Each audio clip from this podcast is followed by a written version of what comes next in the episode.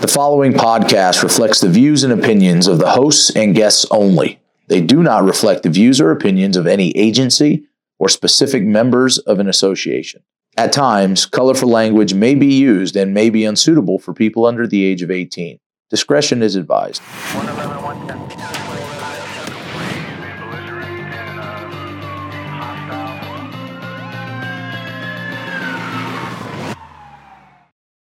Hello, everybody. Long time no see. Steve Graham is president of the LVPPA, kicking off our podcast. It is March of 2022.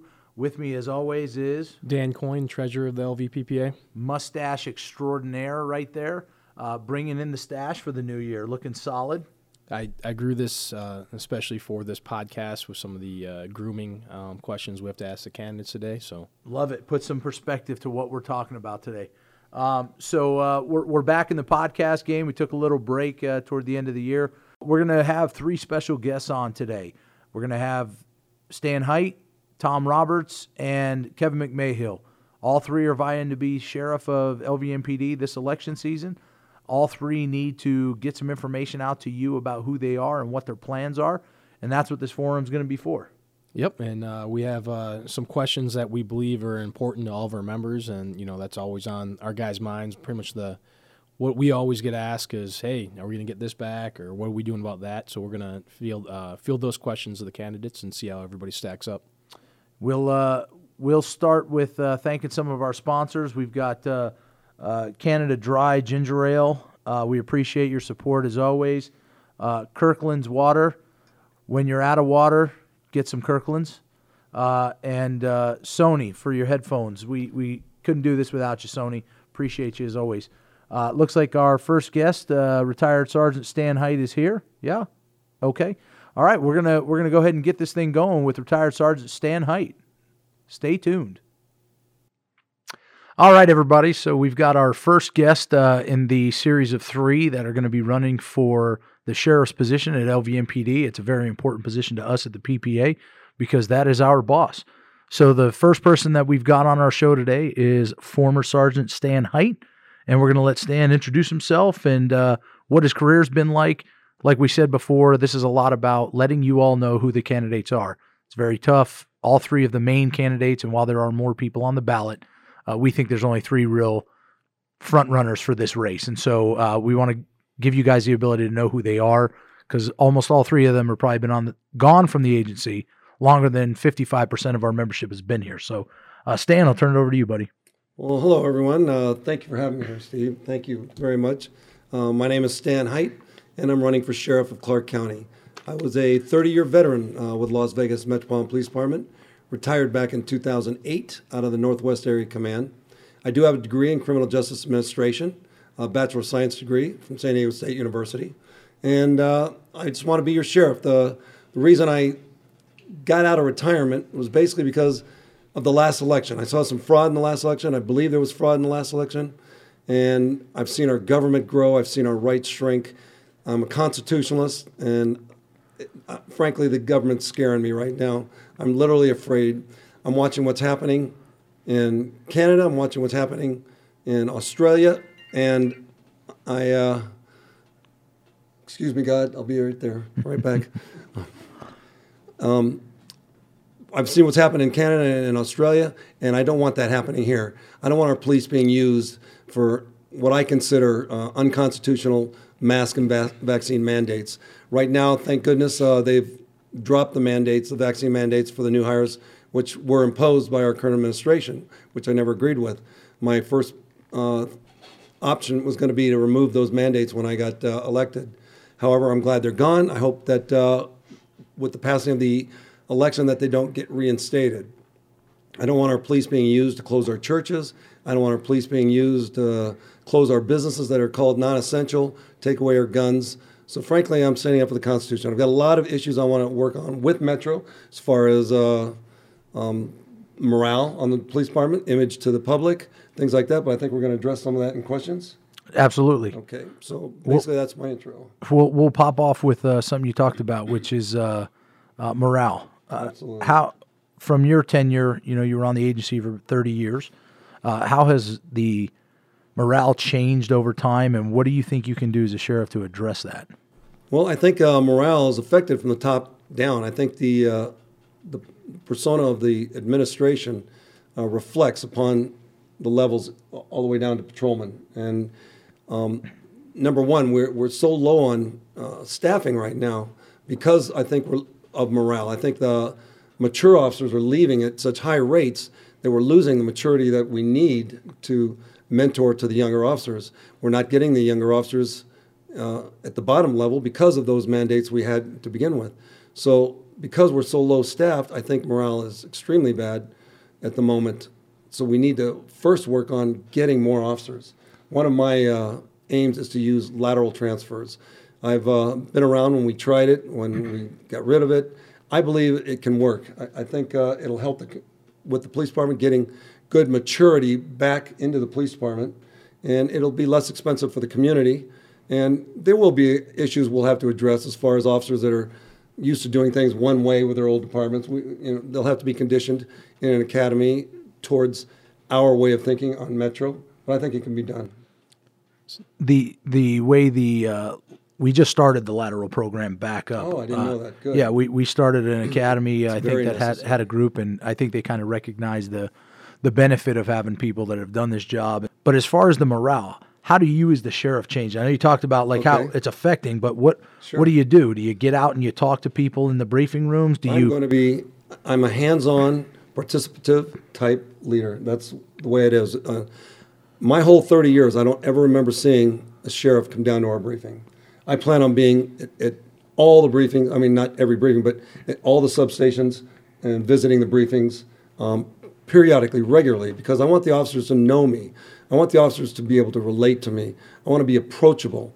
And I want to know what their concerns are. And having their back is going to really improve morale. Knowing that they're not going to be thrown under the bus just because of a knee-jerk reaction to an incident that happened somewhere in, you know, Minneapolis or you know Oregon or something. I want to make sure that um, the police can address their concerns to me, other than through six six ranks of uh, you know uh, of rank through the department. I want to be able to hear their concerns and provide solutions to them. And the only way I can do it is if I'm right there in the briefings, hearing their problems at the time that they're going to work, when they're coming back from work, and actually getting out on the field too. I'm going to ride with officers. They're going to see me. They're going to know me. So I think that kind of goes along with that is things like pay and benefits and, and some of the things that are used to entice people to come work here as well as keep the people here working through. And you know, Dan was our one of our leads on the contract for the last go around, and one of the things that is uh, at the forefront of his mind is always longevity. And so I'll let Dan. Get the- So we're we're on the lines of uh, recruitment, retention, and uh, morale. And one of the things that keeps coming up, uh, constant with our younger officers, is bringing back longevity. Absolutely, I believe in that. They believe that that could go a long way in solving all three of those issues. Um, are you open, and do you have a plan to bring back longevity if you get elected sheriff? Well, when I was on the department, I had longevity my entire career. 30 years, I got uh, my half percent every year. So, yeah, I believe in it 100%. I believe in uh, making our line officers and our line supervisors um, happy. I want to bring back uh, uh, enjoyment to, to police work. I want police officers to have fun again. I really want, uh, I want it to be cool to be a cop again.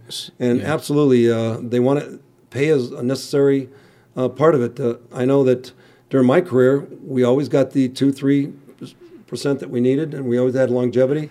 And I've never complained about the pay Yeah. Um, my, through my whole career. So uh, constant throughout all three of you guys, um, you guys believe in bringing back longevity, uh, and you're a supporter of it. Sometimes just that belief is not going to be enough. Would you be willing to, you know, go to county commissioners or sit down with us in an arbitration and tell an arbitrator why uh, the department needs this instead of, um, you know, fighting us on it? Well, we have to look at numbers and find out where our pay is compared to what uh, you know um, the community can afford, and uh, then we go to bat. Yeah, we go to bat and see what we can get. And I'm all for uh, having the highest paid police department in the country because I'm going to have the highest quality police department in the country. Okay. Um, Steve, we have another one that's pretty popular among the uh, the employees is um, uniform. The uniform that we're Oh, wearing yeah. now is probably the same uniform that you you uh, were wearing when you started. Um, Best thir- dressed 30 1973. yeah. You know what? In '78, we did have the best uniform in the country. I know. That's- that was uh, that was we were ranked. I think we might have been number two. I think New York or somebody had a uniform that was comparable, but we had one of the best uniforms in the country. And I don't see any problem with trying to get that back because look good, feel good. You know, that's the way I feel.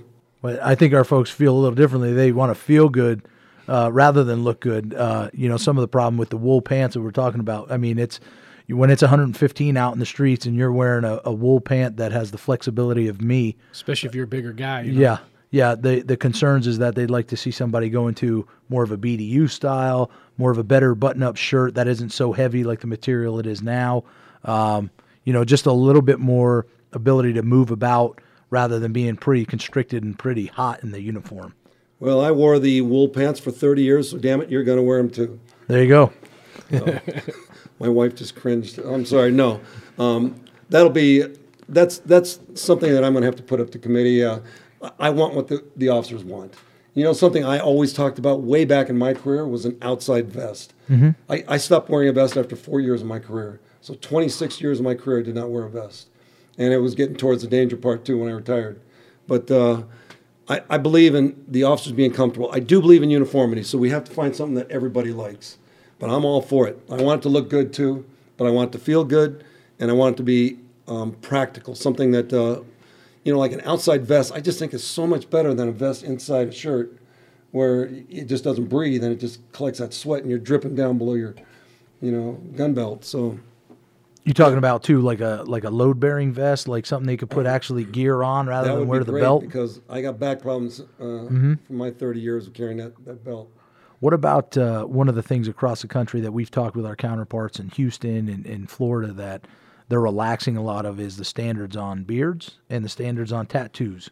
Where do you Yeah. stand on something like that? I'm afraid we're we're in that era where we're going to have to. I mean, I want quality police officers. So if I got a quality uh, candidate and he's got a well, he's got a tattoo, um, we're going to live with a tattoo. You know, I'm not a tattoo guy. Sure. You know, but uh, hey, So Stan, would you approve this mustache for oh, duty-related mustache my whole purposes? no, not that one. I wouldn't. Yeah, that, that, that's what I was hoping to hear, Stan. not that one. Yours was an impressive one. Listen, I remember that Yeah. stash uh, from long ago, and what he has over there is nothing like it. Uh, yours was more Tom Selleck, nice and thick, had some body to it. Mine's more of a, And think, it was a black. thinking stash. That is more of, hey, I got my hair cut and I glued some stuff to my face, and this is what I've got now. My my mustache was uh, black and it turned gray, and the wire the wire hairs started doing this, and I had to, I had to, I had to lose it. I had to lose it.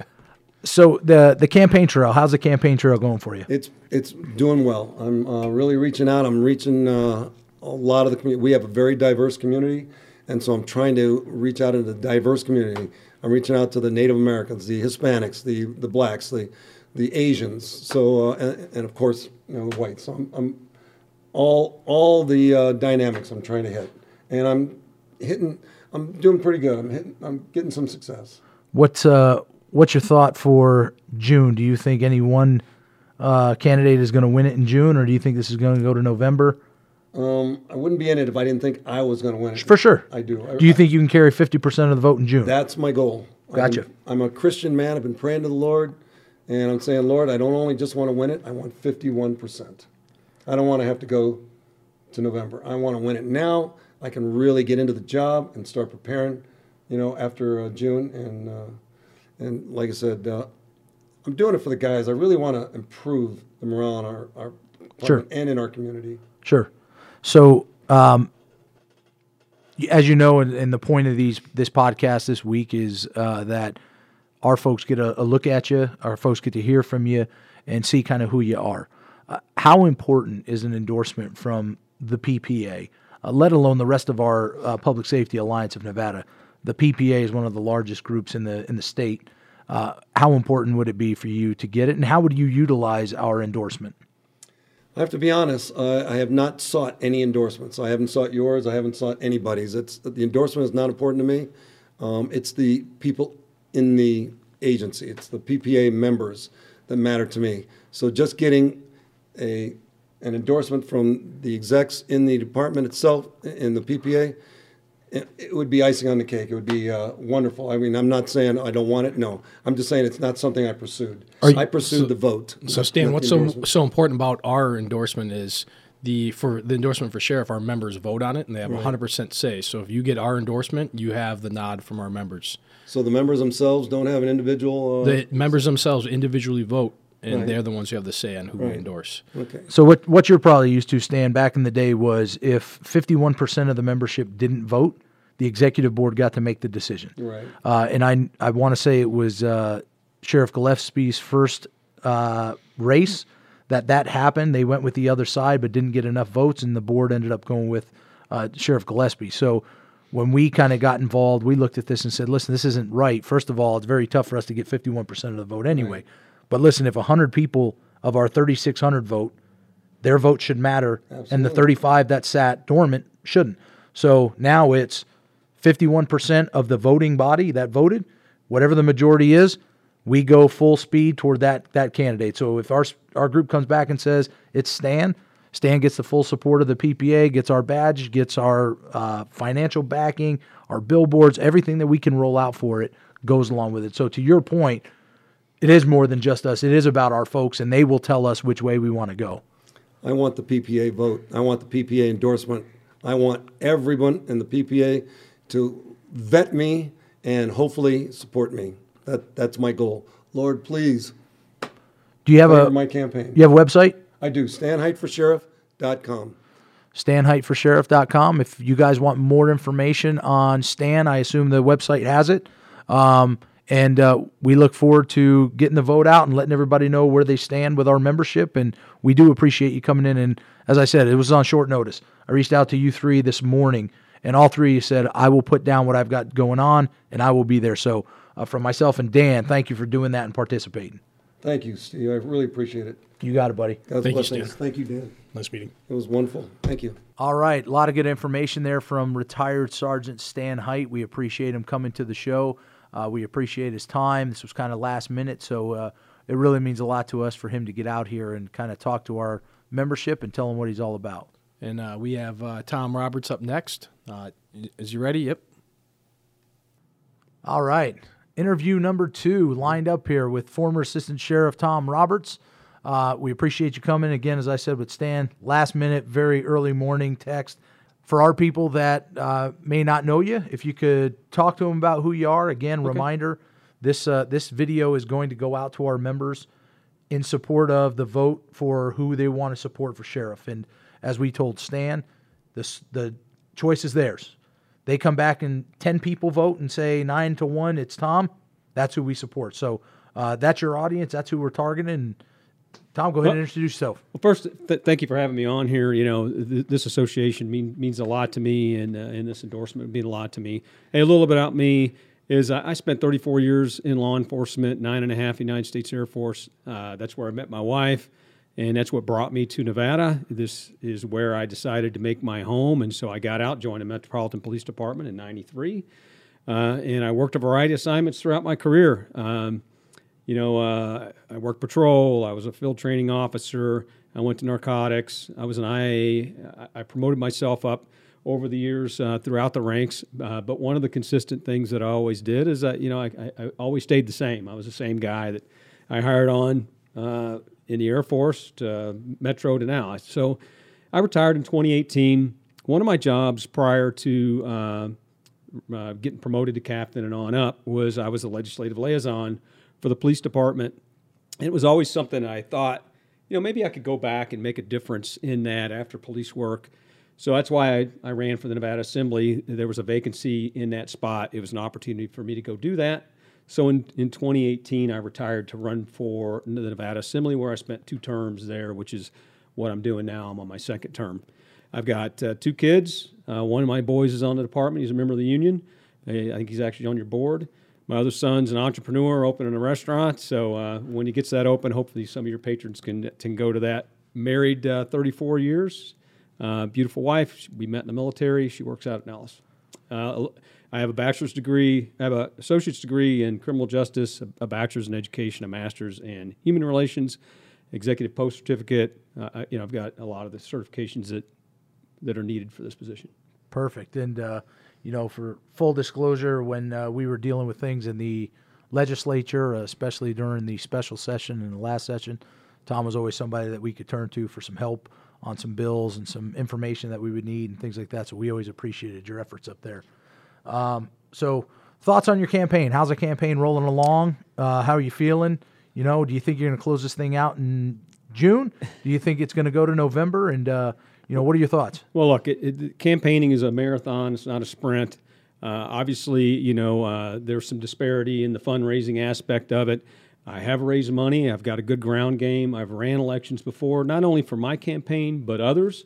Uh, so I know how to get to the next step. Uh, we'll take one step at a time. I feel good, uh, and I think uh, we're moving in the right direction. All right. With regards to endorsements, um, you know, as this video itself is is pushing right. out, this is going to go attached to an email to our members about endorsing a candidate. Uh, as a reminder to you, and, and we keep reminding this that the support is solely based on what our membership tells us. Five people vote, that's the vote. Whatever the majority is, that's what it is. So, um, how important and how much would you covet an endorsement from the PPA, and how would you use it if you got it? Well, look, it's it's very important because uh, it means a lot to me that the line level cops uh, at Metro uh, have faith in me to be their elected leader, uh, right? I, so, so it, it it would really mean a lot to me, and it, it, would be very coveted. How I would use it, I'd spread it far and wide. Uh, I think it's important to know that the rank and file support uh, the person or the people that are running or, or, their candidate for sheriff, and I think it will make a big difference.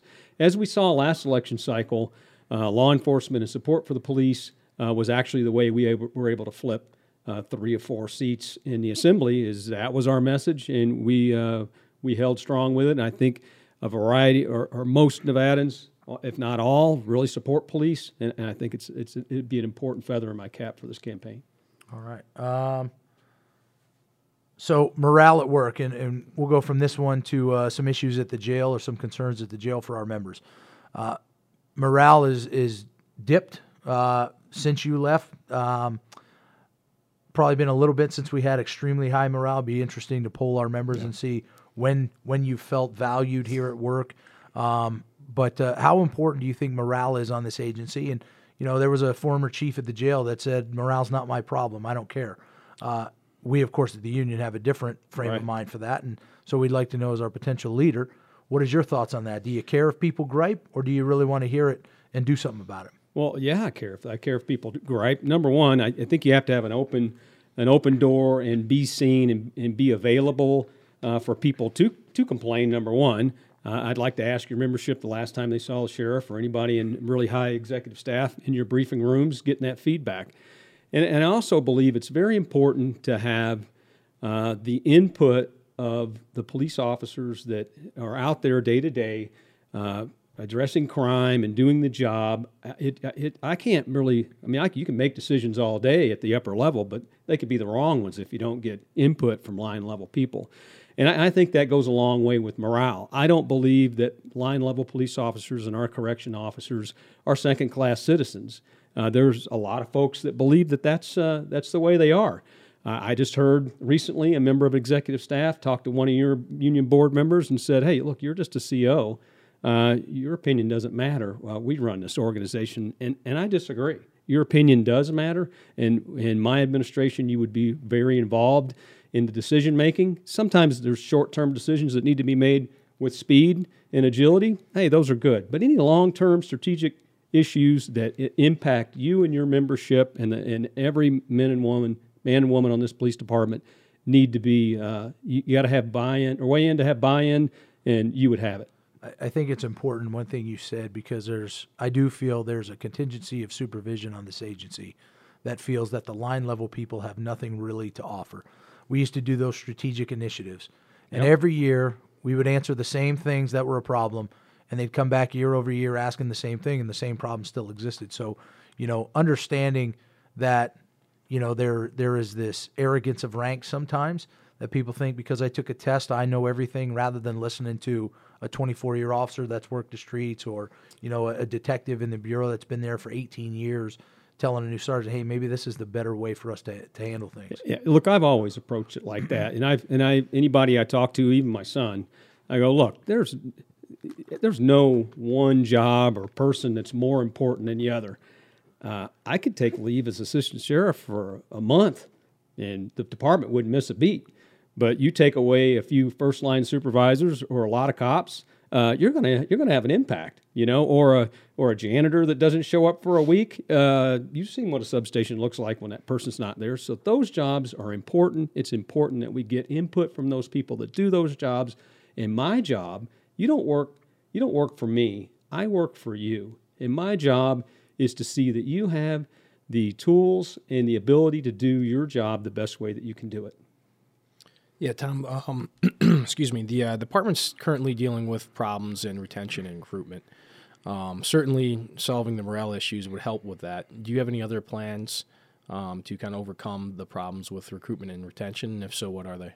Well, look, as I said in your forum uh, that we did earlier this year, I thought this this was the most important issue that's facing uh, law enforcement today. I have friends all over the country, and they are all struggling to recruit, and they're struggling to retain. A lot of that is from external resources and the climate that's in the country. I think we do a decent job here. Our community still supports us, but we really need to address the issues uh, for retention. Number one you know, morale's an issue. If you got a toxic work environment, people aren't going to stick around. They're going to leave when they can go. Uh, so you need to fix that. Number one, uh, recruitment uh, is look, we need to provide some incentives to get people in here. I know we have a lateral program now in state. We need to open that out of state. There's a lot of people that we can pick up from uh, around the country that are dissatisfied in their community. They can come here. But we need pay and benefits to go along with that. And those are things that I believe that we can work collaboratively and together, your association and my administration to get those done. Uh, yeah. You can't do that in a vacuum. And you know the the pay and benefits part. Um, I know you're yeah, you're a, a firm believer in uh, bringing longevity back, and that probably would go a long way with uh, um, solving the retention problem. Um, but saying uh, you know I'm, I'm for bringing longevity back, I I see a hurdle in that. Um, I believe we'd need a, a, candidate to go and sit down with us um, and help get that, you know, with the, the county commissioners, and even if it came down in arbitration, to sit down with the arbitrator and say, hey, this is why um, I need, you know, um, longevity, and this is why we need longevity to keep these officers. Was that something you would be willing to do? Well, look, we will need to do whatever we can, and longevity is definitely a, a part of that, and that's something I think you could sit down and negotiate that. If you're running 100, 200 vacancies and you're bleeding people like there's no tomorrow, you've got to do something – to uh, retain people. And I think polling your membership, obviously you have, if you believe that, uh, that longevity is an issue, there might be some other ones out there too that we can poll or work together. Say, hey, what, why are we losing people? And how can we keep more of you to stay? And then if you know other people that are in other jurisdictions, how can we get them to come here? I mean, those are the things that we need to peel back and work through strategically to, to solve. Okay, thank you. Yeah. Um, as far as some of the issues at the do you have anything else, Steve, on along those lines? Um, you know, a lot of our corrections officers um, feel like they're being treated by the administration as almost second second class officers. Um, uh, the two most important things going on right now is you know they have to bring these clear plastic bags into the jail. When they go outside of the jail at the hospitals, they have to wear clear plastic bags and in the public, which is I think unprofessional. Um, and you know the internet issues, they, they don't have any access to the internet. Um, instead of saying, hey, if we catch you doing something on the internet, we're going to hold you accountable. You know, they just want to go out and blanketly punish people with that. Um, are you open, or would you have any plans to bring those things back where they don't have to have the clear plastic bags, can go back to normal? And you know, just to put put in line, there's nothing I'm aware of that there was any security breaches or anything contraband being brought into the jail. Um, and they haven't caught anything since the plastic bags have, have came out. Uh, look, as as we did in the earlier forum in, in this year, is uh, look. I, I, don't believe that corrections officers should be treated uh, differently than any other employee on this department. I believe that the clear bags are basically the ability for the management to do an administrative search when they don't have uh, reasonable suspicion to do so. Uh, I would do away with the clear bags. I, I, I just I think it's embarrassing that our employees have to do that and uh, I would remove that. The internet, same thing, right? We need to address small problems rather than take a sledgehammer and apply it to everyone for a big problem. If people are abusing the internet, look, I was over IT. We had people live streaming movies and a variety. You just shut those services down and, and shut the things that that are abusing that people are abusing. You know, you address it that way, or you address individual behavior. The same thing with clear bags. Is that that was a policy that was instituted uh, by one of my opponents, both of those, just by uh, to mention it, uh, when there really wasn't a need to do a broad sweeping policy change. Yeah, and I think pretty much most of our officers would agree with that, with your stance. Yeah. Yeah, that's the you know the one thing with discipline. We we clearly feel that there's a, a heavy hand going on somewhere at, at Metro. Uh, you know, we would never say a name of someone that we think it is. You know, it'd just be nice to to the point that you brought up. Hey, if you've got an isolated incident, deal with that person. If you got four of them, deal with the four people. But uh, telling everybody you're all wrong because these four did it or this one did it isn't the right way to conduct business. It's it's being weak. It's weak supervision, right? You've seen it on every squad you've ever been on. Uh, you have somebody, everybody knows who the problem is, and the sergeant comes in, doesn't address that person, addresses everybody with some kind of policy or rule change. Uh, it's weak supervision. Uh, you know, I, and I, I also believe there needs to be some improvements in labor relations, right? Uh, if we are butting heads, administration and, and our associations, on discipline issues, and uh, the administration is losing a lot of them, we're spending and wasting a lot of, both of us are spending and wasting a lot of resources that we don't need to do. If we can sit down and work through those things, and we need to change the way we do business, then let's do it. And and I'm and, and I'm committed to doing that. So sitting here looking across the way at, at Dan's uh, mustache, uh, th- that segues me into uh, uniform policy. Uh, again, talked about it at the Q and A. Um, but what's your stance on relaxing the policy on if you have tattoos in your arms, you have to cover your arms and wear a long sleeve, or the only way you could have a beard, a neatly trimmed beard, is if you have a doctor's note. Would you be willing to relax those two? Yeah. So facial hair, I, I think, is uh, is a, uh, a, a relaxable um, thing. You see that you see that around the country. I mean, North Las Vegas, I believe, right now is experimenting with it. Uh, I mean, it's proven if you can do it with a shaving waiver or religious exemption, you can wear a mask and perform your duties. Then, then why not everybody else? So, so I'm there. You know, tattoos. I, I, think we could we can take a look at that policy. Sometimes there are some tattoos that are offensive in na- nature. Uh, we looked at that early on, and you know we wanted to take a look at that and maybe police them, and they just took the stance, just no tattoos showing. But I'd, I'd work, be willing to work with the association to get somewhere where we could relax that. Uniforms. Uh, look, it, it's the biggest complaint that I get from employees is that they're not happy with the comfort of the uniform. I, you know, it's the same one that I wore uh, my entire career for the most part, except you know we have a zipper on the side than we than we didn't have before. Uh, I have friends that are in uh, the South Desert Southwest. Uh, they have a variety of police uniforms that are nylon, that have uh, vests that, that go over the uniform shirt. I, I think we need to explore all those. Uh, mod- we may have to modify the color of the uniform because sometimes the, the really light tan shows some of the anomalies on that. But I think there's a lot out there. We will make some improvements when I'm elected sheriff, and, and I will involve the employees in that decision. And, and that, you know, you've said it a couple times. I think that's important for us as, as the union stewards to hear is that we want to involve the employees. You know, it's, it's never a, it's never a pride thing for us at the union. We're just carrying the water for the folks that can't can't speak to the higher ups. And so, to your point, you know, we get the same complaints. Hey, this uniform's archaic. We're out in a foot pursuit when it's 115 out. I can barely bend my legs because this wool is stronger than my legs are. Um, it gets wet. Now all of a sudden it feels like it's 50 pounds. Um, we're taking it to the dry cleaner every night instead of being able to put something in the right. laundry and, and, wash it, and still, but still look professional. So right. I know those are important things uh, that our folks want to hear about. Uh, one other thing that I, I do apologize to Stan, I forgot to ask this, but uh, as we roll along, it's kind of how things work. Is you know, as we look forward to the next legislative session, right? Um, as a sheriff, do you think it's important for you to have? I know you talked about when you did governmental stuff for the department, but do you think it's important for the sheriff to come up there and testify on certain bills and be present in that building? Uh, I've been up there through a, a few sessions now. I see the importance of higher ups from agencies. And would you take a more proactive, singular approach as the sheriff to say, no, I'm coming up to testify in an anti police bill? I'm coming up to talk about police use of force as the expert for the largest agency in the state. Uh, a- absolutely. So it was one of the reasons I, I ran, and, and you mentioned it earlier. Is you know during the special session, there's there's a lot of people out there that uh, believe I voted on some very bad legislation, and and I'll tell you that during that special session, uh, I knew that there were going to be police reform issues coming to the forefront. You and I talked leading up to that as I talked to the PMSA, and I've always felt that getting out in front of those things early are the best way to combat them. But because of my relationship with people on both sides of the party, uh, I, I, I showed you a lot of iterations of some things that were being thought up. Uh, some take away qualified immunity, uh, the ability to do pattern and practice uh, investigations on individual, taking away officer involved shooting investigations to outside agencies. And, and I was able to work with people on the other side to, re- to reduce those things down. What came out on that reform bill? I mean, there was some kind of use of force issues. We were moving that way as an agency anyway, but everything else we pretty much were already doing here at Metro and became the standard for the rest of the state.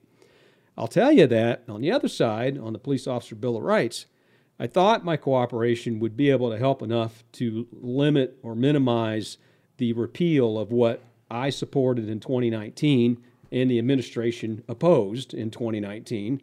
Um, but that didn't happen. It, that went through, those, they repealed those rights. I would be willing, as I discussed earlier, to bring some of those back, uh, if not all, uh, in, in our contract. Uh, but I believe that my past experience as a legislator, the relationships that I've built with those people up there would go a long way. And I think your presence in the building is needed from time to time. Would I stay up there the entire time? I, I don't believe I could.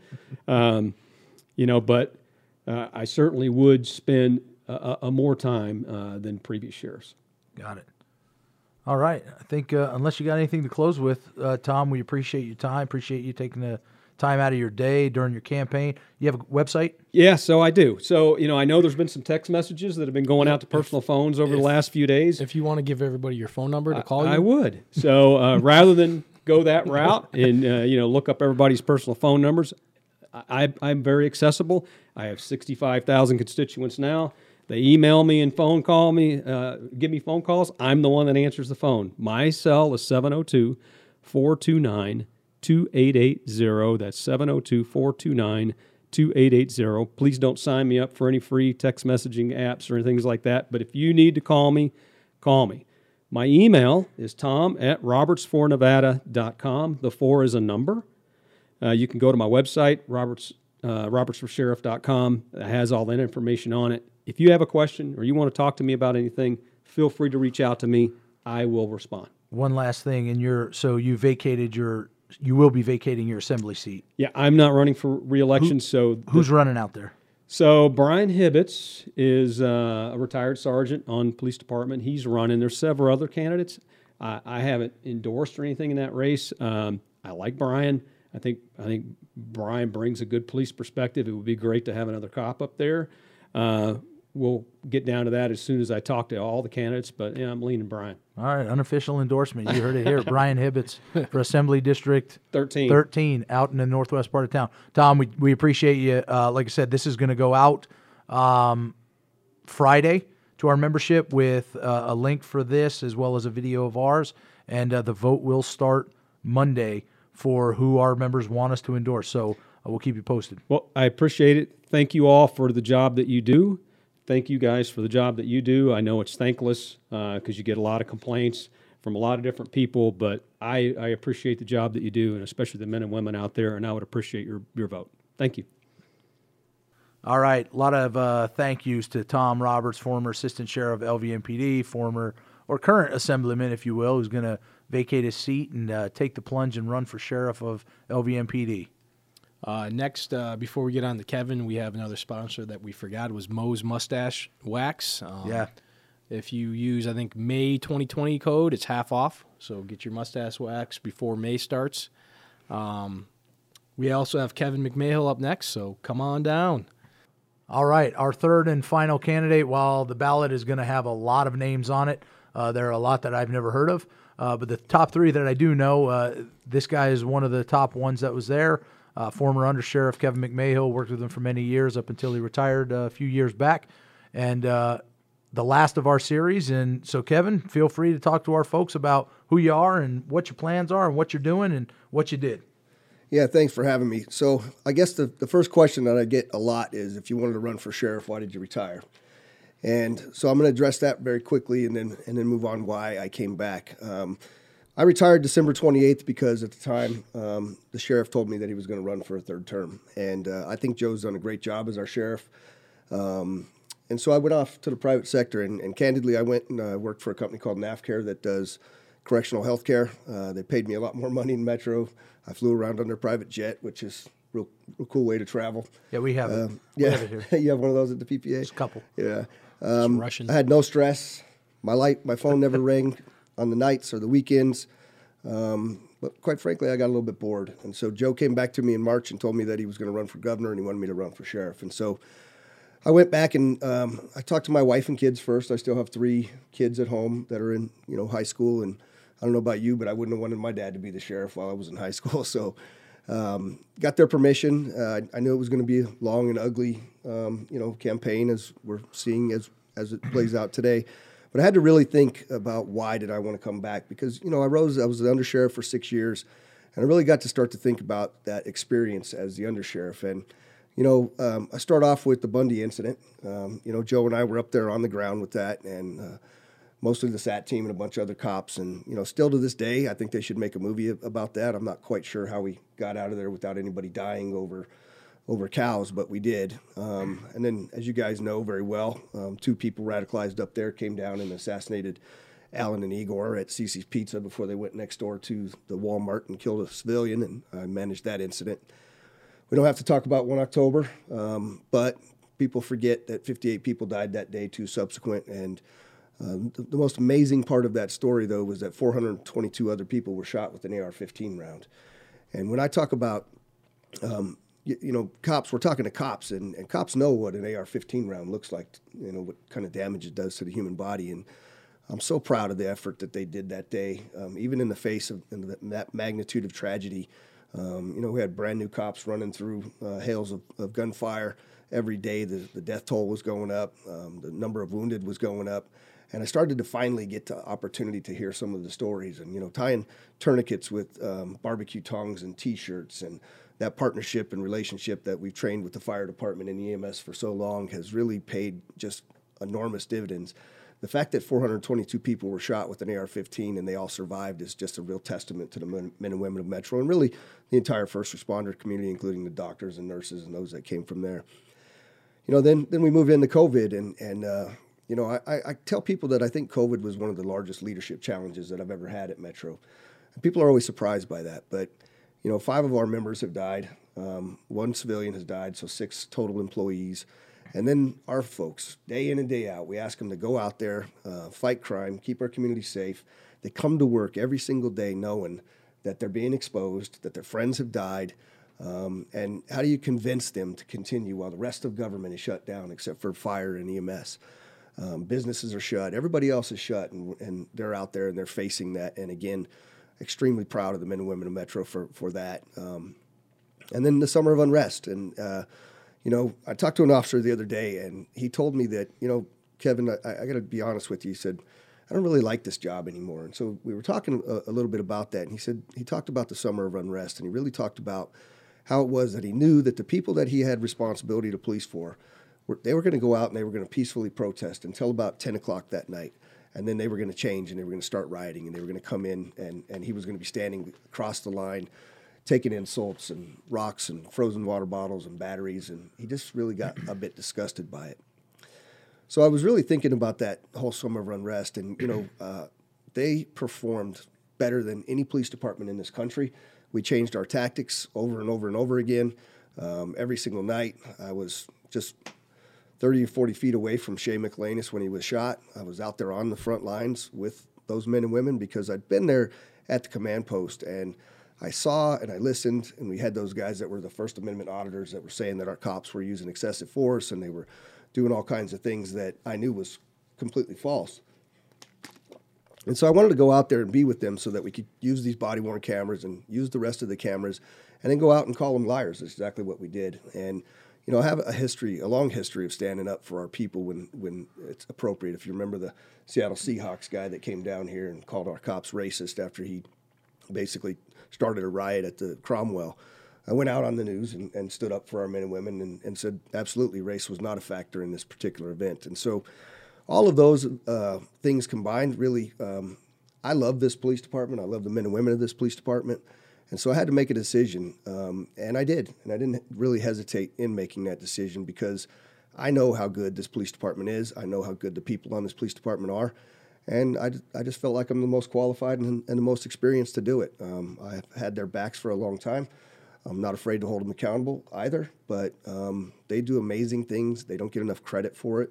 I'm sure we'll talk about a, a, couple of these things as we move forward, but those were all the reasons that I came back. I, you know, I can tell you I have a bachelor's degree, and my wife's on the, was on the job as a deputy chief, and my son and son-in-law are on the job. But um, I care about all these cops, and that's why I decided to come back because I can't let Metro go backwards. What kind of background do you have though with Metro? Where have you been? What kind of stuff have you done? Well, I'm an Army veteran first. I grew up in Colorado, born in California. Um, went over, served a couple years in Korea, got out, and uh, came back and started Metro in 1990. Um, I was a patrol officer the vast majority of my career um, early on.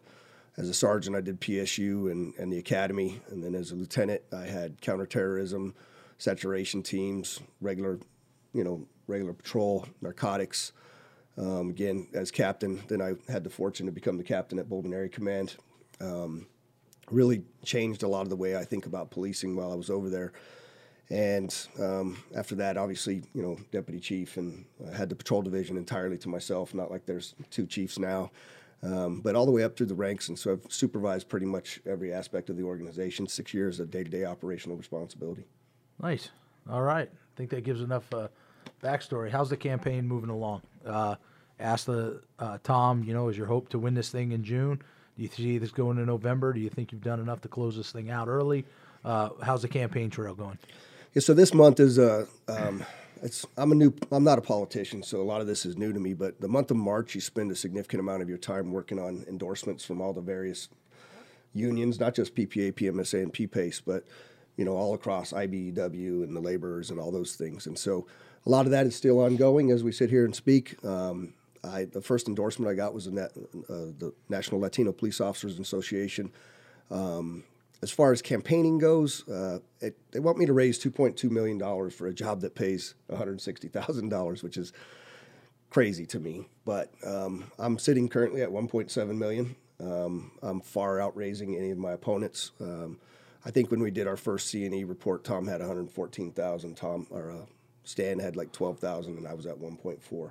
So, look, I attribute a lot of that to the fact that people know me. I ran this organization. I was always on television. Um, and the campaign is going extremely well. Um, as you know, there's a lot of negative attacks that Tom put out about me uh, recently.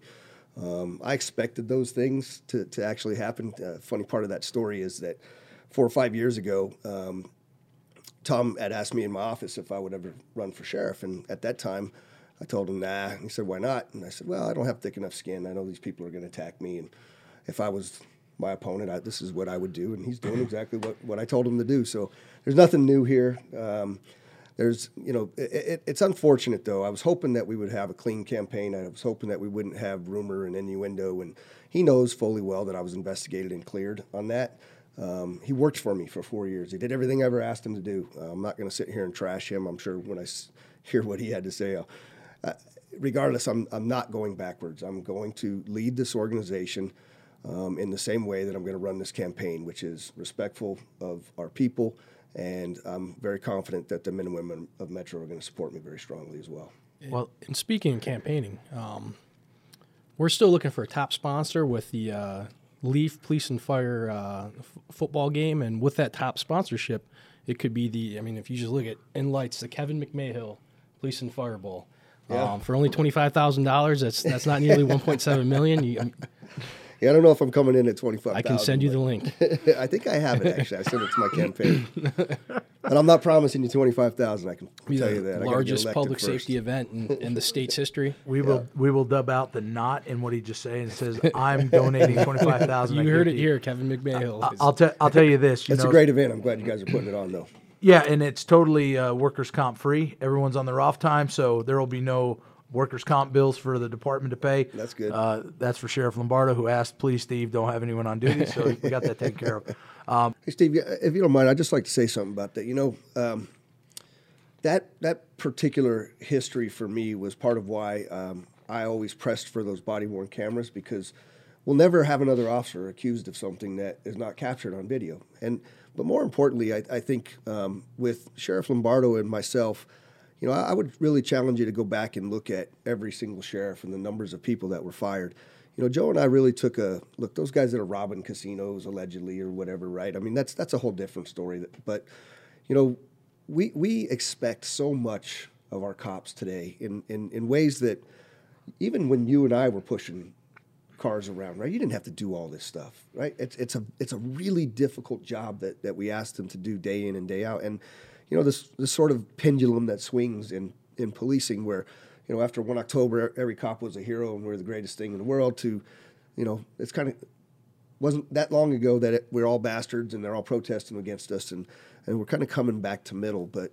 Um, you know, the sheriff and I at the time, uh, when he came into office, we really took a different approach on getting rid of people. And I know there's disagreements on a number of these things that we've done over the years, and I think there's always going to be healthy discourse on that. But you know, the, the fire people for for simple mistakes and things that can be fixed through training. I think we have a pretty good record of that throughout the last six years or seven years of, of, of the sheriff being there. And I know we, we could get into specifics, but the reality of it is is that I don't believe that because a cop makes a mistake, they need to be fired. Well, that's that's good to hear, and definitely good for our folks to hear. Uh, so, with regards to what this is, right? We're here because we're about to do our endorsement process, and uh, as a reminder to you and to all our people, the endorsement process is our members vote. That's it. Not the retirees, uh, not the city marshals. It is the men and women of LVMPD that are members of the PPA that will tell us this is who we want you to support. It is not a 51% cutoff, got to have so many votes. If 10 people vote, the, the majority of that vote carries. Um, and, and to some concern, some people have expressed, well, uh, is it confidential? Are they going to release the names of the people? I would tell any of our folks watching, when have we ever released anyone's name for anything? So the people that have that fear, please give me a call because you need some squaring away. I can vouch for that. That's never happened. yeah. In all the years there were votes, I've never seen a name. No. Um, but uh, so, with that in mind, uh, how important is an endorsement from this organization, and how important, and how will you use it as far as the rest of your campaign moves? I know you already have signs up and things like that, um, but how could you use it to your benefit? Can I talk about our conversation earlier? Certainly. So, so Steve, a uh, number of months ago when we started talking about the PPA um, endorsement, to me, there's no more important endorsement. That's a. I worked at Metro for almost 30 years, and if the men and women of Metro don't believe in me by voting for me, um, that's going to give me a real slap in the face. And I mean that in the sense that I, if that's the way it was going to go, which I don't believe even remotely is going to happen, um, that would say a lot about what they thought about my leadership over those six years. And uh, I didn't make everybody happy, you know that. Um, but I, I really believe um, in the people that, that are your members and um, are members of our organization. Um, how would I, number one, it would, it would give me a lot of pride, right? Because the PPA is Metro. Um, we had a conversation about potentially going and getting the endorsement of another organization. And when you told me that, I wrote it off. Um, subsequently, found out that the other two candidates were going to go interview for that, and so I called you and asked you, and you explained it to me in a way that I did not get previously. That this other organization is trying to steal your members and um, try to cause a lot of problem for the PPA.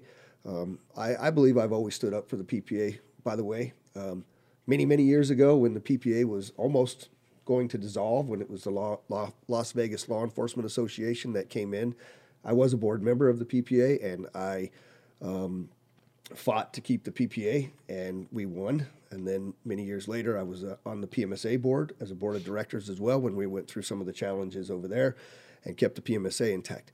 Personally, I believe in the unions. I believe that's why we're well paid, why, we're, why, we, why we have great benefits, why we have great equipment and training. Um, you guys keep us honest. And, um, you know, organizations at times will get the pressure from cities and counties and the way that they fund us. But the reality of it is, is that we all have to be in this together to take care of our people. And you know, there's one thing in my campaign I'll talk about in a little while, but you know, this this this taking care of the people that work at this police department is is really at the very top of my list, and so that endorsement means that much to me. Um, I care about it, and I'm not going to interview with the other group. You know, we appreciate that, uh, and it shows how much our endorsement means to you uh, in this process. And, and Well, we, and listen, let, let me just say, in, in that fact, is that the reason that I w- had even entertained it, right? The badges that go out on our signs and posters and all those things, it would be helpful for me to have all of them and not give my opponents any of them. But once I realized exactly how important this was, um, and the fact that somebody else was trying to tear the PPA down, I've chosen to go strictly with the PPA vote. That's a, a gamble, no doubt about it, but I'm pretty comfortable that I'm going to win the PPA vote. well, we we appreciate that uh, that show of support for us. Um, how would you use our, our endorsement? Uh, you have flyers up, you have signs up, you have that badges. How would you incorporate us to existing stuff? Well, I think I think uh, on all the signs and all those things, you just add stickers to them. Um, but I would I would love to have you know when I get the endorsement, I'd love to have conversation with you all as to how we could you know support my my campaign. And you know I, I think people you know it's it's funny. I was I was at an event the other day and. You know, people always ask these questions that think the sheriff has control over, right? Like, why do you keep letting people out of jail? And so I explained to people about it's really judges that are letting people out of jail, and the cops don't love it. And so I said, you guys really need to research who these judges are and who you're electing, and you know, district attorneys. Um, this defund the police thing that failed has just been they didn't go away. It's just been supplanted by electing district attorneys who won't prosecute anybody. You look at what happened in L.A. with Gascón and Krasner and Philly and all the rest of these things. We can't get a district attorney in here who's going to do nothing, right? And so I'm supporting Steve Wolfson because I think Steve is is the the, the choice in this particular race. Um, but also, uh, I told them they asked me, well, how do I know all these judges? There's so many of them on the ballot. I said, well, pull up the LVPPA and see who they endorse because they have the best interest of this community and the members of the PPA at heart when they go through these judicial endorsements. And um, you know, we may not always agree on everybody that you guys endorse, but I'll tell you what: if you want to look at a slate to determine who it is that law enforcement supports, there's not a better organization to look at that. So, I think as far as that goes, um, you know, that's just an opportunity for us collectively to to influence election as well. And I think too that you know it's uh, we do lay a lot at the feet of the DA uh, for prosecution. Listen, the cops can go out there and arrest all the people they want. The follow through on the case is what it is, but it also has an impact up at the legislature. Sure does. Um, I, I don't know who you're supporting for governor. I won't even ask. Um, uh, but uh, when we look at laws being watered down, uh, when we look at things like police can no longer stop someone for jaywalking, and now we see our jaywalking deaths are starting to skyrocket. Uh, in 2023, when certain traffic offenses like speed become a civil infraction, which means there's no real criminal follow through. A deterrence is one thing I learned through uh, Eastern Gateway Community College, where I've gotten my recent degree in criminal justice. Thank you. Uh, that uh, there's deterrence out there, and what deterrent is there to tell someone if you get 20 speeding tickets and pay none of them, you're going to have bad credit? Like that, it starts up there. What what kind of impact do you think you see yourself having at the legislative session when it comes to laws, uh, as well as things to try and attack the police, defund the police, changing pattern and practice for police that you know the people that are discussing this have no background in? Yeah. Um, well, I think one of the things that, that really irritated me about my major opponent there is that he was in the legislature and he did vote to, uh, for a number of different things that made our cops' jobs much more difficult. You know, even the removal of the chokehold. I, I just didn't agree with these laws, and and so one of the things that I, I, I'm talking about in my campaign is that, you know, defunding the police was really about mental health, addiction, and homelessness. That they wanted to take the funds from the police and put them over here. They're not 100% wrong because they're 100% wrong in taking funds from the police, but we are the de facto response to every one of those social issues. With the advent of 911, all of those different things have failed, and we're the only ones that have anything to do with it at all. Police, those police officers that go out on the street, almost every time we shoot somebody, mental health or addiction is involved in some way, shape, or form, or homelessness. So, one of the biggest things I'm going to do is I'm going to use the position and the power of the office of the sheriff to bring people together to start to work on these issues. Like we have all this COVID money coming into the state right now, right? Millions and millions and millions of dollars. Do you hear any of our elected officials talk about handling mental health, addiction, or homelessness? I mean, really, are you hearing it? You're not because they love the fact that we're the ones that are out there having to deal with it. The Clark County Detention Center is still the largest mental health treatment center in the state, still the largest addiction treatment center in the state, and it's the largest homeless shelter in the state this is not right. Yet they want to they want to pick at us for every single thing it is that we do. So I'm gonna I'm gonna use the, the power of that job to really put back the responsibility to the people that have responsibility for it, and that's a lot of our other elected officials. I will never go up to the legislature and capitulate on the, the rights of our cops. Um, you know, the, the the fact that that my opponent voted for the state not to be able to unionize that tells me a lot as well.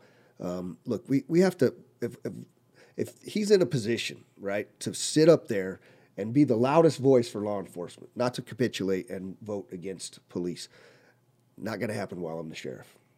Do you see yourself going up there though? Uh, maybe even at the request of us, saying, "Hey, we could use some support from a position like yours to come up and help us out." Uh, do you see yourself being amenable to saying, "Yeah, I, I'd go up there and help support"?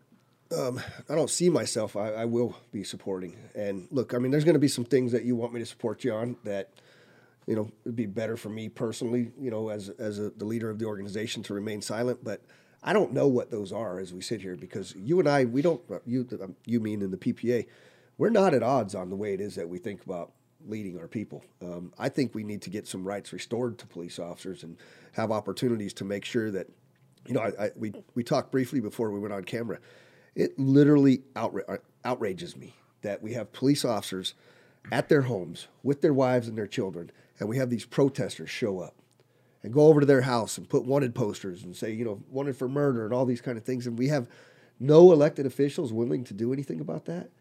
You know what? It wouldn't be that hard to pass a law that says it's illegal to protest at a private residence. I'm gonna, that's what I'm pushing for as a sheriff because it's, that's terrorism at its finest. So it's funny, you know, you bring that up and you look at that, and we, we lived through that where our officers that were involved in shootings had people protesting out their house, and you know, other people in the media and politics said, well, you know, it's a right right to them. They're not stepping foot on your property. It is what it is.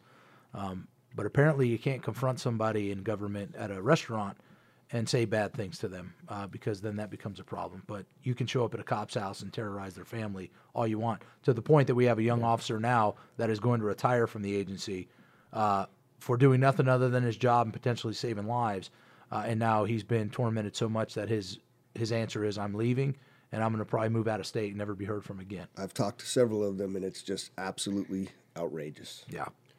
Dan. So, Kevin, um, I know our, our officers um, want to know a little bit more about your plans with the department, specifically um, on mor- low morale that's been plaguing the department and the recruitment and retention uh, problems that they're currently going forward with. Um, so, do you have any plans for that?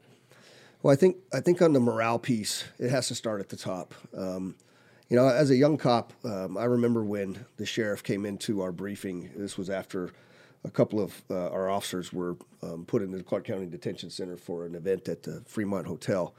And I remember that sheriff, um, somebody asked about the morale, and he said basically, What do you want me to do? Open up a effing can of morale and pass it around. And I, I was very offended at the time by that. Um, so thinking about morale is like, I go to my, whether it's a squad, a shift, a station, a division, um, you always have to look back to the leadership for what the morale problem really is. And I intend to assemble a team of people and give them direction as my command staff and, and, and change the environment so that they understand that they are valued and that we care about them.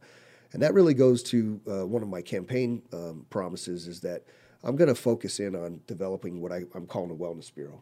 And the wellness bureau is heart, mind, body, and soul of police. Um, so things like um, things like you know just this, you don't think about this when you think about a wellness bureau, but think about our physical. So for however many years you've been on, you've gone over to UMC, you do the same exact thing, right? You get your ears, your eyes, they listen to your chest, they put you on a treadmill. A month later, you come back, they tell you you got all these things wrong. Test your blood, all that. Then about a month after that, you get a document that says, here, we call it the fat letter, right? It says you're a little bit overweight, you have high cholesterol, you have high triglycerides. I've blah, never blah, seen blah. that. What is it? Is this a new document? I've never gotten it in 24 years. Yeah. Never seen and it. what do you do with it? You shred it, right? So there's no follow up to it. And and today's world, we've been paying tens of millions of dollars for the same old physical that we get all the time. There's technology out there that'll you can do a head to toe scan that'll tell you whether or not you have blocked arteries, that you have uh, you know pulmonary embolisms, a number of things that we could really put together in one unit. And then the single biggest complaint I got as the undersheriff every single week was workers' comp. Um, if you didn't fill out the report timely or you didn't get this box checked or whatever, they would deny you. And then because Metro doesn't own workers' comp, but the perception is is that we're fighting against our members in workers' comp all the time. Um, these workers' comp attorneys are getting extremely rich off the fact that we're not taking care of our people. And so I'm going to have an entire change in the way it is that we look at that. I intend to actually hire a doctor so that we, and a nutritionist and a number of other people that can come um, and really there'll be a one-stop shop for them to go in and you know we can have all the other opportunities available to them whether it's you want to do a mental health screening um, but in talking to randy sutton you know i thought i had assembled what is second to none when it comes to employee assistance program um, he really impressed upon me something that i guess i was not smart enough to figure out and that is that there's a certain percentage of our people that will never trust the police department when it comes to admitting that I have this problem or that problem, right? They're always, they're, no matter what it is that we do, we're not going to ever get past the fact they don't trust us. So we also have to have alternatives available to them so that it has nothing to do with Metro.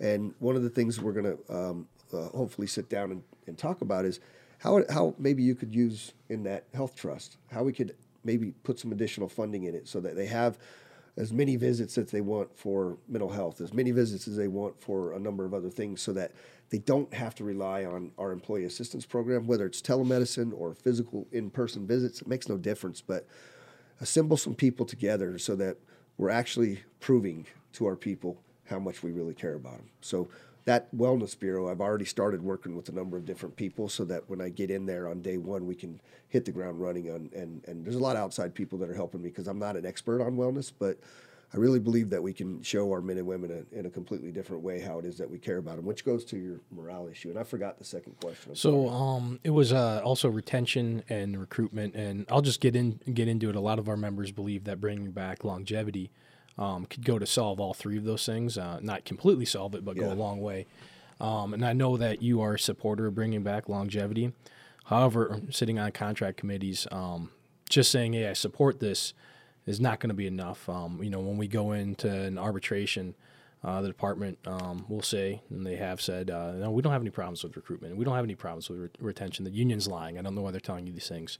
Um, something that we think we would need to bring it back is, you know, um, the sheriff's personal support on, you know, going to the county commission and saying, "This is what I need to fill these spots," and going to the arbitrator and say, "This is what I need to keep my guys on." Is that something you've thought about or would be willing to do with us? Yeah. Um, you know, I, I, I obviously I, I didn't have a whole lot of voice in in that during the period of time that longevity went away, and I think we were in a different period of time when it comes to the economy. Um, I, I think that was a mistake personally, um, giving up longevity. The department hasn't saved any money on that until what last year was the first time. So even when we didn't have any money, they could still afford to pay the guys who were getting Yeah, it.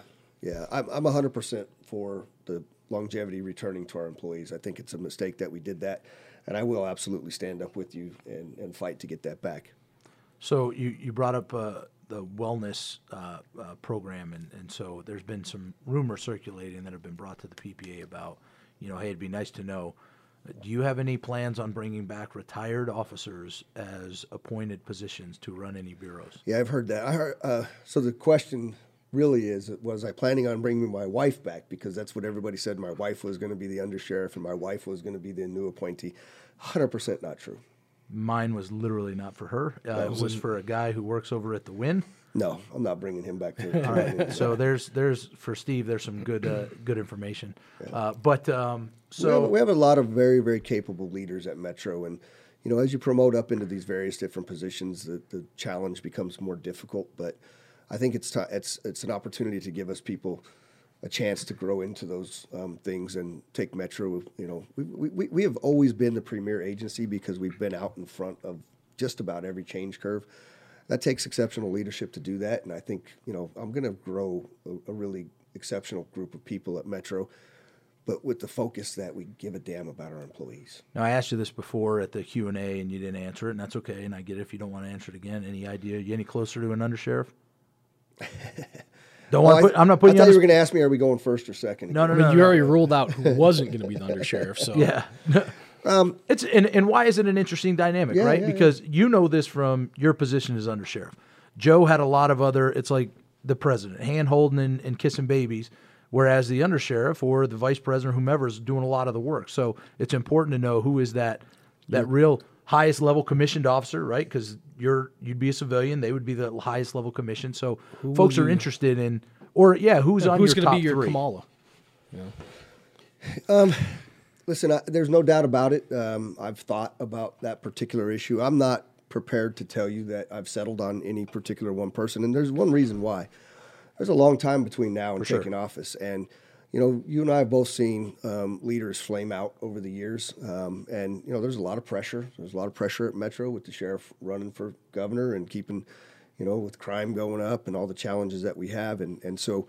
I'm not prepared to tell you that, but I think there's some very, very exceptional people at the top of that organization that, um, listen, I, I, I very, I thought very highly of Andy Walsh for a very long time.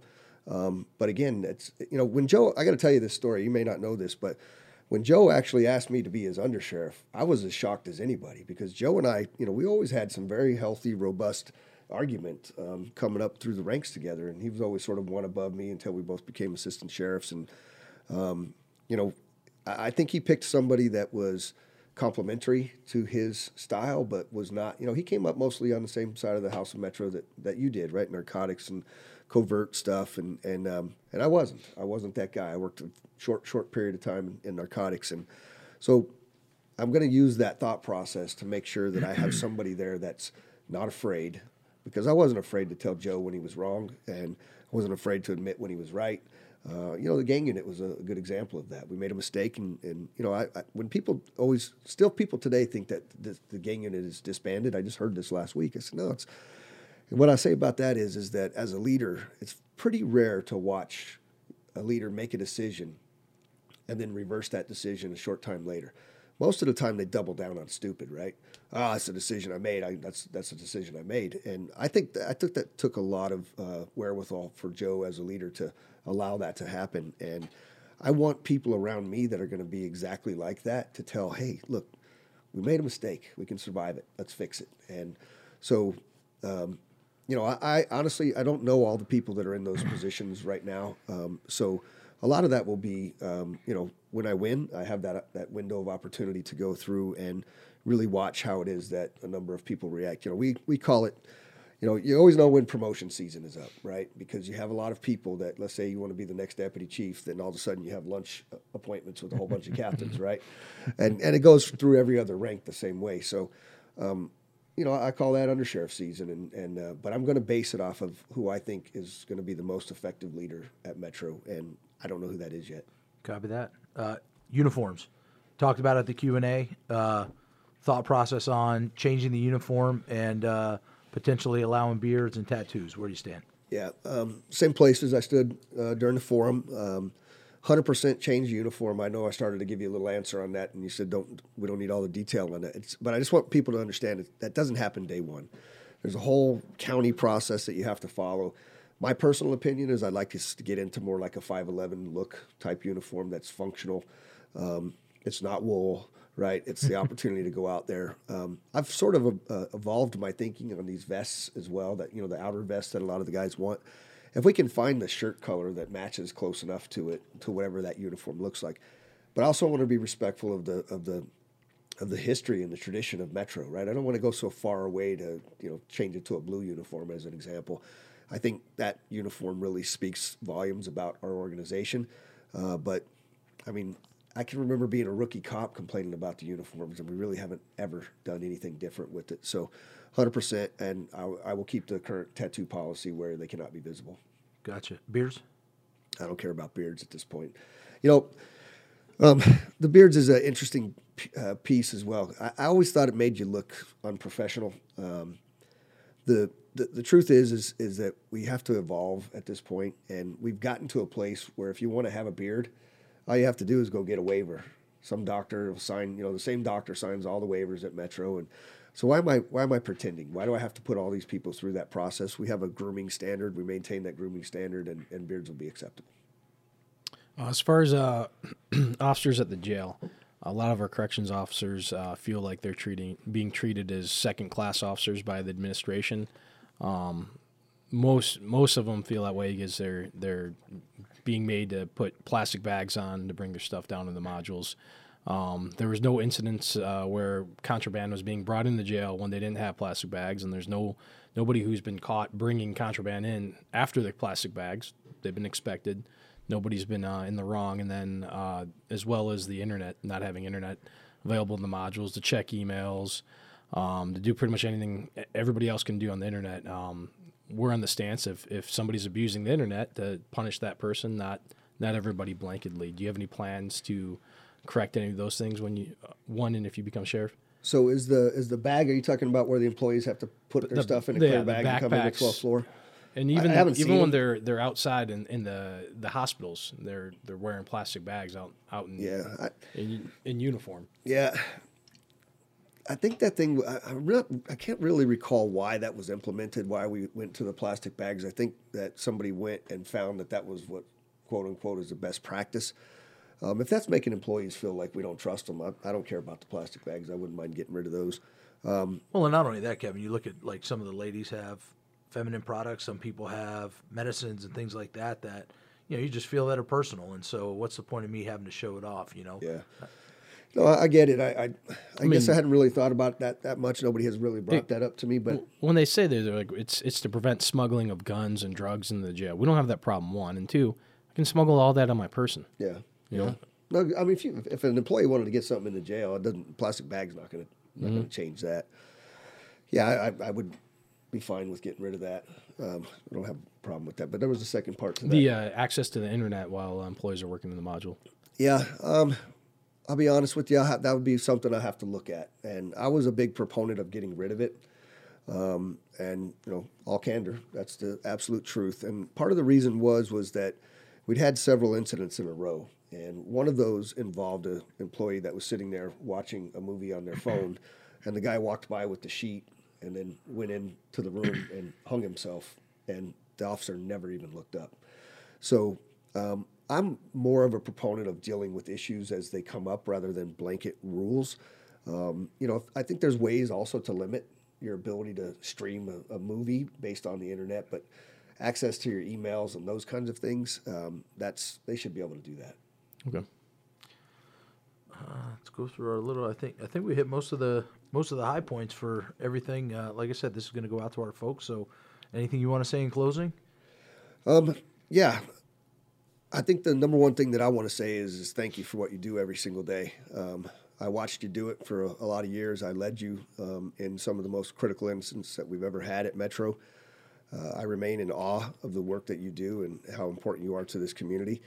Um, I'm coming back to, to lead you into even greater things, and um, I appreciate the opportunity and the honor for uh, working alongside you for so many years, and I'm looking forward to doing it again. And I'd just like to say to both of you, um, thanks for having me. I know it's a little short notice. I'm a little scruffy because I'm in the middle of moving today, and I couldn't find my damn razor. Couldn't find my razor on the way over, so It's all it's all good. We just, you'll make up for it with the uh, twenty five thousand dollar donation to the police fire charity football game uh, happening May seventh at seven p.m. at Bonanza High School. Uh, just kidding, but we do appreciate you, Kevin. Know it was short notice, and uh, to you and to all the candidates for coming in on short notice and uh, getting the word out. You know, we had a problem with our uh, our Zoom didn't record. It is what it is. So what's the next best thing? Let's get in front of this camera, get it out there so people can see who you are, what you're about, and then when the vote goes out on Monday, they can make a, a more informed decision about who they're wanting to support. Yeah, and, and you know, I just add on to that is, is regardless of who you vote for, vote because this is your union and it matters, right? They they they need that, and sometimes you know we don't have the turnout that we need, even on contract negotiations. They represent you; they're good at what they do, so make sure they hear from you. Uh, all right, uh, our third and final uh, candidate, Kevin McMahill, former undersheriff. We greatly appreciate his time. Uh, pushed out a lot of good information to you all, and again, the goal of this whole thing was to let people know who the candidates are. Yep, and uh, I think everybody did a good job. You guys will be able to decide uh, when we push out the email ballot on Monday. Was that Monday, March twenty eighth? Twenty eighth. we're going to send it out, and whoever gets the majority of the votes for whoever's voting, we're going to endorse. Um, also, an important thing coming up is uh, the Police and Fire Charity football game on May 7th. So make sure you uh, get your tickets for that because we're going to sell out quick. Yeah, that's a, that's a pretty good program that Dan and I just kind of worked on out of a whim. Uh, we used to have this football game long ago. We brought it back. We have a lot of really good athletes, a lot of talent. It is going to be tackle. It is going to be at local Bonanza High School um, a group that has been bending over backwards for us, helping us use fields, equipment, and things like that. So a big shout out to them. But uh, the goal of this thing is to raise money for the Children's Heart Foundation, the Law Enforcement Assistance Fund, and the Professional Firefighters of Nevada. So if you could go to the LVPPA webpage, click on the football link, you'll see it on the home page. That'll take you to GiveSmart. Go to GiveSmart, buy some tickets, buy some raffle tickets. We've got a 50 50 cash raffle going on. Uh, we're eventually going to be loading up shirts to buy for the game. Uh, support the causes, please. You know, to our officers, I asked you before in a in a video, ten dollars is all we're asking you to pledge to the uh, charities. It's not a lot of money. A lot of you make over hundred thousand dollars a year. You can afford ten bucks for charity. Uh, so we're asking you again through this on a follow up. Go to the Give Smart link, donate, help us make this a popular event, and make it something that we can continue to do. And uh, all these charities are local charities. Uh, Children's Heart Foundation, it's a local charity, Southern Nevada. Um, they help uh, kids and, and, families of children with uh, heart defects and heart disease. Uh, professional firefighters in Nevada, they want to build a wall up in uh, Carson City, um, a memorial wall for their their fallen members. And you know, LEAF is a law enforcement assistance fund, we which would the charity that we run and uh, with that, we take care of our fallen officers' uh, children and wives to go to college. We give them birthday presents with it, Christmas presents, graduation presents, and we also um, give six five thousand dollars scholarships to members' children every year that are seniors going into college. And uh, shortly, I think in the next uh, couple weeks, we're going to send out the details on these scholarships for 2022. And a final thought, um, as uh, you know, uh, former Under Sheriff McMahill was talking about with a wellness program. Um, we're also rolling out just some advertisement, some support for a group called 911 at Ease. Uh, we had these folks uh, founded by a former police officer, uh, came to us to talk about a privately funded, totally disconnected group from the agency, even from the PPA, that you can go to to talk to about work issues, marital issues, parenting issues, substance abuse issues, uh, gambling issues, anything you can think of. This group is come to town. They have said, hey, we don't need anything from you guys other than support to tell people to come. And if they can save one cop's life, then everything that they've done was worth it. So 911 at ease, look at their website, create a profile, go there, and if you need them, use them. They do not have a need to contact the department. They don't have a fitness for duty for you, nothing. It is totally disconnected. So please, if you need help, go out and get help. Um, in the meantime, push the football game, support uh, the candidates that we're going to be pushing out here in the near future, and please vote. When the vote goes out on Monday, we don't want to see a return of 400 responses when we have 3,300 employees in our agency, in our membership. I want to see 3,300. It's not a lot. Take your phone out, open your email, click a box, both for the sheriff and for the governor. And that's it. It's very simple. If you don't get a ballot, contact the office. We'll make sure you get one. Um, we will not send you more than one. You will only get one. We can't have double voting. Uh, but uh, please vote. Take care of the membership. Make sure we're taking care of each other. Be safe, and we'll talk to you on the next one. Hopefully, on the next uh, series, we have the governor's candidates uh, on here to talk to you as well. 111, 110.